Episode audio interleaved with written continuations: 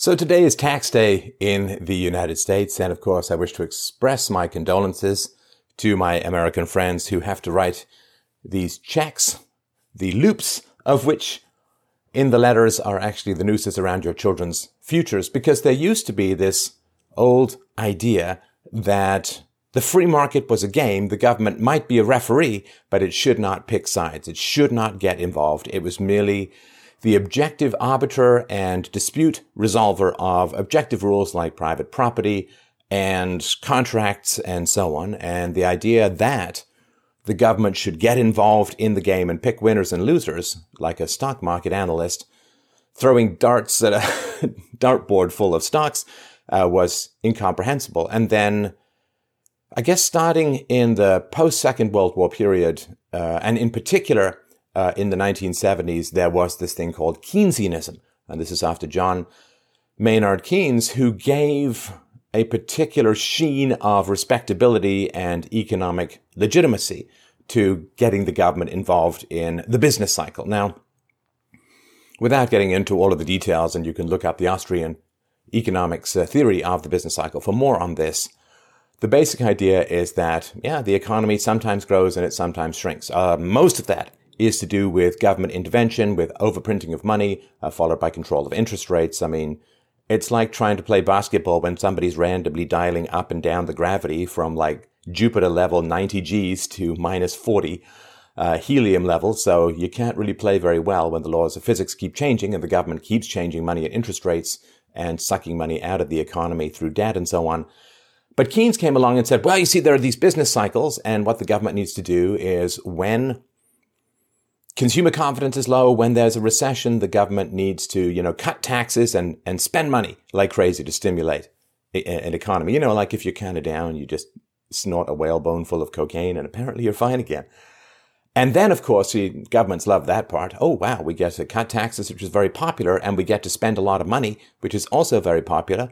So, yeah, give government and politicians two popular things, and lo and behold, they decide they want to do that stuff. Now, sane people who could say count would say, or did say, well, uh, uh, Dr. Keynes, that's all, all nice in theory, but what happens is you're going to end up with cutting taxes, a lot of government spending, huge amounts of debt, right? Massive deficits, huge amounts of debt. And he said, no, no, you see, what's going to happen? It's one of these things. It's amazing how much nonsense is spoken in history with a straight face, you know, with stern, pedantic, monochrome tones.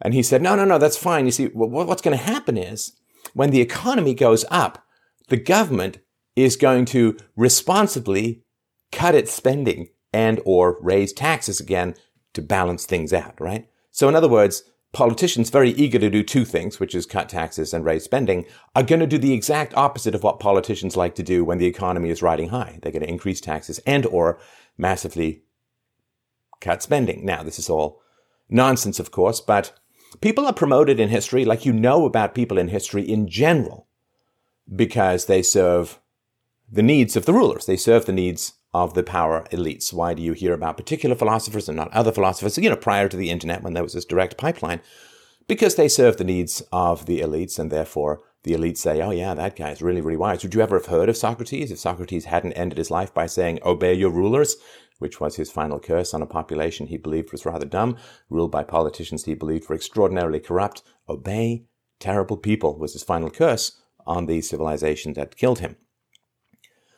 Now, the Republicans pushed back quite a bit against this Keynesianism for a while, but they kind of gave up the ghost fairly quickly. The last Republican president who didn't endorse this Keynesian economics was Dwight Eisenhower, who left office in 1961. And by the by, this is the guy who gave that big speech that everyone loves so much on the military industrial complex just as he was leaving office?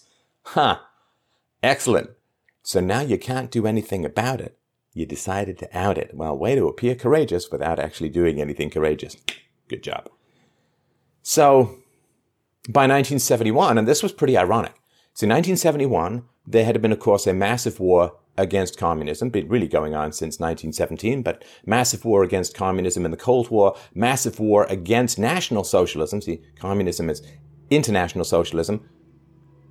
Nazism is National Socialism, so it's like pick your poison time.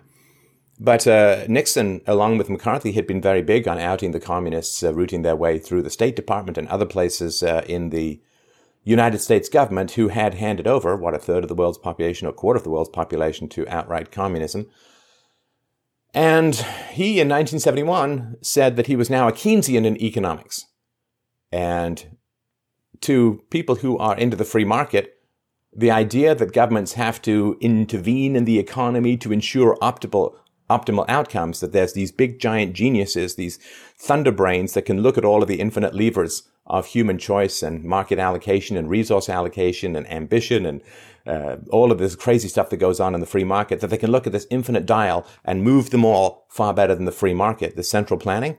Well, that's very close to socialism. And some people, of course, thought that it was outright communism coming from the guy who was a, a big commie fighter for most of his career. The idea that he would adopt this kind of socialism slash communism central planning ethic in 1971 was pretty bad.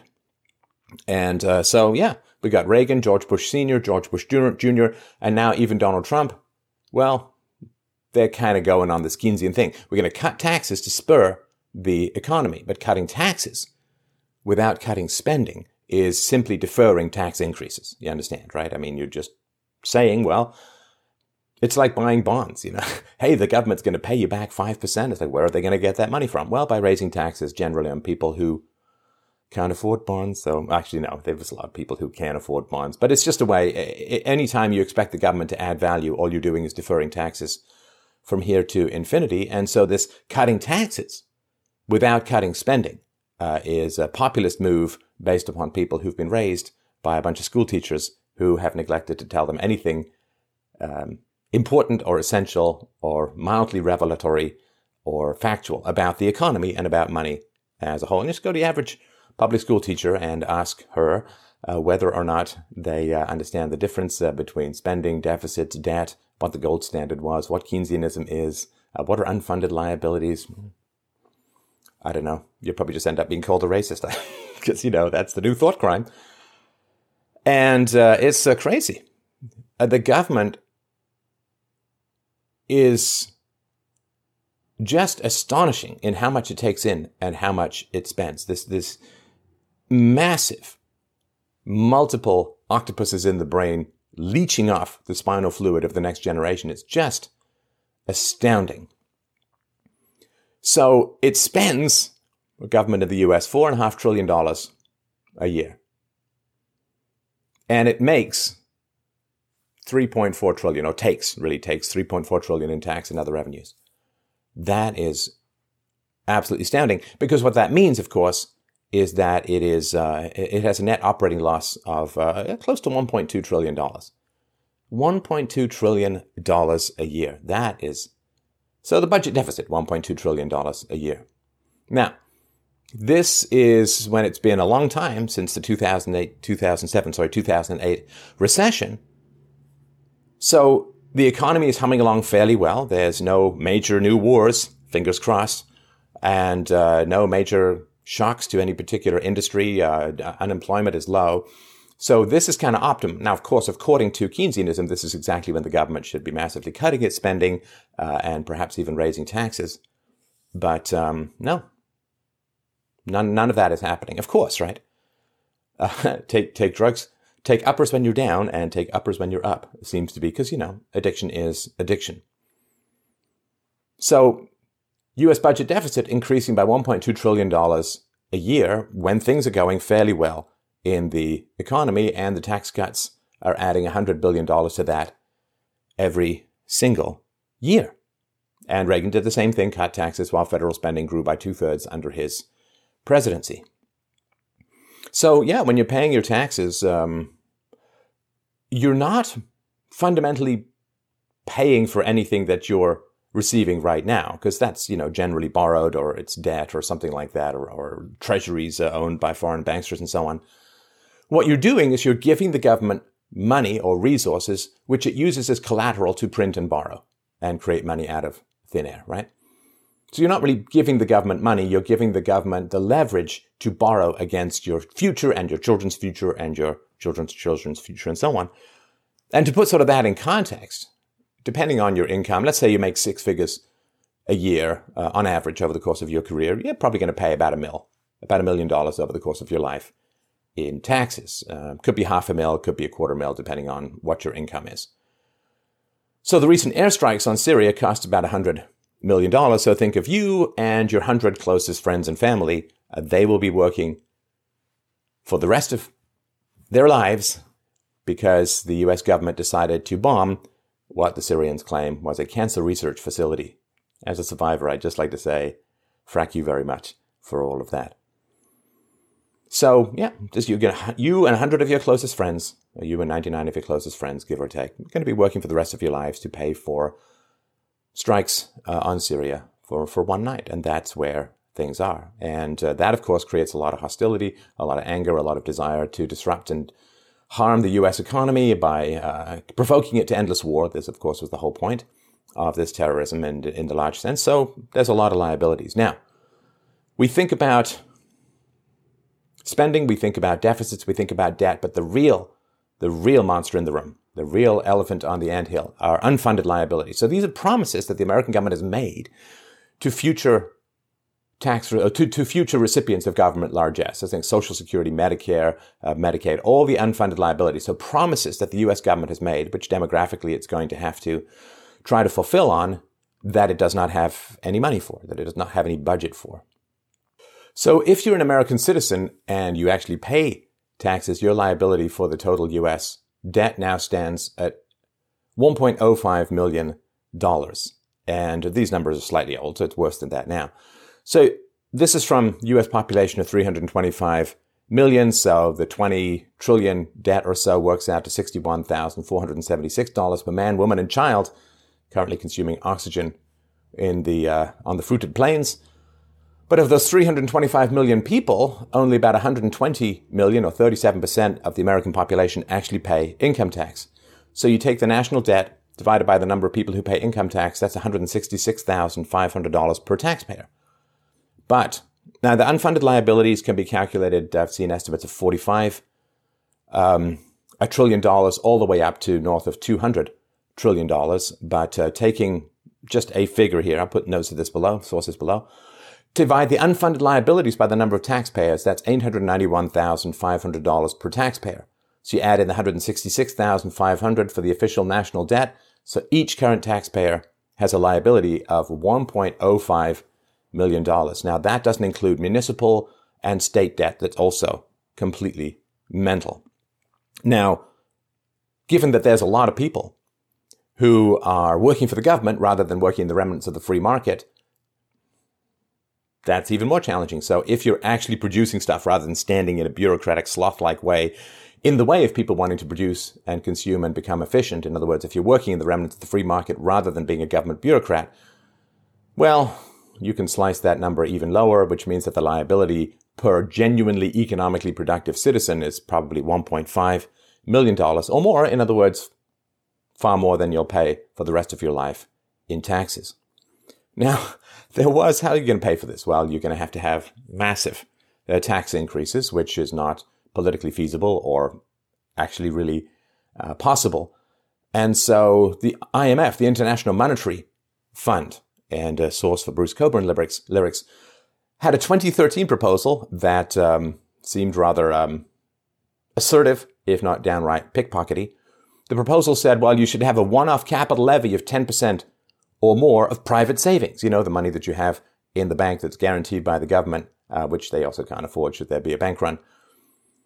And in order to avoid, this is what the IMF said, in order to avoid public opposition or possible capital flight, they say that you should take the money out of people's bank accounts or other savings vehicles on a weekend or on a holiday with no advance warning. So, um, if your numbers change, you'll you'll know that people have been listening to the IMF. Now, how could this possibly work politically? Well, 57% of Americans have only $1,000 or less saved. So, 10% of that, you're, at 100 bucks, but you know, there's tons of money to redistribute. Now, of course, none of this money would actually go to paying down the debt. It might go to pay some interest, but it would be used to pay off politicians' friends and punish their enemies and the usual stuff that occurs in politics because as the old saying goes, whoever borrows, whoever steals from Peter to pay Paul can always count on the support of Paul. Now, Social Security, of course, with the baby boomers heading into the twilight zone or twilight end of their life. Um, but so there's all these theories that you've paid all this money into the system and therefore you should get this money back, but there is no money. There's no money in the system. The government spent it long ago. The US government has been spending almost all, they take in just a little under $800 billion in Social Security payroll taxes, but they've been spending almost all of that to pay current bills rather than investing them to fund any benefits for retirees. So, yeah. Now, they also, the government uh, in the US and other places can do a lot of jiggery to keep debts off the book. So this is Lawrence Kotlikoff says that it's $200 trillion in unfunded liabilities. And um, these are generally kept off the books. And this is why there's very strong cases to be made that both China and Russia are in better financial shape than America. And this ability to move debts off the books, you know, there's all this talk about oh, the Clintons balance their budgets. It's like, yeah, well, but they just didn't record all of the US government's debts, and that's how they ended up being able to do that. So we all know that this is not a system that anyone in particular chose. This is not a system that anyone in particular chose. And of course, if you were to start with a blank slate, like a truly free society, a free market environment, a free society, and you were to say, well, what we want to do is give a small monopoly of people the power to counterfeit, the power to borrow against future generations, the power to take people's property by force. And the result of that concentrated capacity to do great evil would be paradise. People would say, well, that, that's a terrible system. I mean, if the government can just print money out of thin air, then they're unrestrained and they're going to uh, do the soft, hidden, corrosive taxation of inflation, which hits the poor and those on fixed incomes the hardest. I mean, in terms of like harming the workers, I mean, inflation is just horrible. And if the government has the power to take from some people and give to other people, you would say, if somebody proposed such a system, you'd say, well, that's terrible. Power corrupts. This is a huge amount of power. They're not going to follow any principles. They're just going to end up buying votes. And the rich, because they're being targeted by the government, are going to end up with a massive interest and control over the government in order to try and protect their assets, while the poor will become increasingly lazy and degenerate and dependent. And that would be a terrible, terrible system. And that's the funny thing. When I talk about the ideal society, which doesn't mean everything's perfect, it just means less evil. It's the government. The government, every, you know, movie comes with a tagline, in a town where, right? The government comes with a tagline, free evil. And it's like, okay, well, if you get free evil, try free Lamborghinis and see how long they last. Free evil lasts even less. And so when I talk about a free society and people say, oh, but who will build the roads? uh, who, who, who will handle defense? Who, who will adjudicate disputes? okay, so when you talk about a free society, voluntary society, stateless society, everybody hits you with all of these questions, which are actually very easy to answer. And I've got books on my website to answer all of these. But when you look at the system that is, and you imagine proposing that in a free society, it's easy to see the objections that would arise and the horrible, horrible results of allowing this capacity for concentrated theft, for vote buying, for virtue signaling, for massive forced wealth redistribution to occur. So when people say, oh, well, charity should take care of the poor, and it should. Charity should take care of the poor because charity survive by actually helping the poor, whereas the government survives by using the soft enslavement and prison of the welfare state to keep the poor down so they'll continue to vote for bigger and bigger government and more and more state power. So, of course, charity should help the poor. Helping the poor, it's funny, you know, the only people who say that charity will be useless helping the poor and the, welfare state is great at helping the poor, you know for a simple fact that those people have never actually tried to help a poor person uh, or somebody down in their, life, in their life. It is a very challenging business. You want to help them out, but you don't want to enable their bad decisions. You want to give them a leg up, but you don't want to give them so much that they lose their ambition and motivation. Because when you're poor and low skilled, it's a long, hard haul up to any kind of decent and enjoyable job. I mean, I myself got my first job when I was 11, and uh, well, it took quite a long time to get a job I actually enjoyed. Like I worked as a maid or a cleaner, an office cleaner. I worked in a hardware store. I worked as a waiter for many years. Uh, I did gold panning and prospecting uh, up in the boonies in minus 30 degree weather. I mean, it took a long time to get a decent job and it's a real challenge, right? I mean, you want to help women who can't afford to feed their children, but you don't want to give women so much money that they decide having children is a great business to get into, and those children then grow up without fathers with all of the attendant problems associated there too. It's really, really challenging to help people, and the government is a big, giant club. It is a big, giant hammer, and of course, when you have a hammer, as the old saying goes, everything looks like a nail. And when you have a big, giant redistribution of state, every problem seems to attract people who just say, well, let the state handle it, let the state do it to the detriment of uh, everyone and to the loss of the personal satisfaction you actually get from helping people. Uh, just surrendering to the predatory finger pocketing, well, pistol whipping, finger, finger popping of the state uh, is uh, not, uh, doesn't give you the satisfaction of actually helping people and, and knowing that their lives are getting better as a result of your intervention. So it's funny when you propose a free society, everybody puts up these spears of endless objections. But when you look at the society that is, people just accept it for the way that it is, and that is terrible. I mean, that is a terrible thing. We should be consistently and continually reinventing the way that we view society. We should take nothing that we've inherited for granted. We should be skeptical of every solution that we have inherited. And we should continually look at and compare and contrast our current society with reasonably ideal moral standards. Because if you give the state the power to create money out of thin air to type whatever it wants into its own bank accounts. Well, that imaginary money converts to real power and a very soft predatory power, which is hard to delineate, and not usually one person in a thousand really understands how this terrible system works. And counterfeiting is a form of theft. We all understand that. So this imaginary money breeds real power. The real power breeds real corruption and makes people addicted to the immorality of taxation, which is theft. And the problem that we're facing as society has become so top heavy and so dependent upon the power of the state that the size and, and complexity and power of the state has now become so great that it has eclipsed or occluded the basic moral principles upon which the freedoms we still treasure were founded. It is occluding and eclipsing it's like pouring mud into a glass of water. How long does it take before you cannot see through to the other side?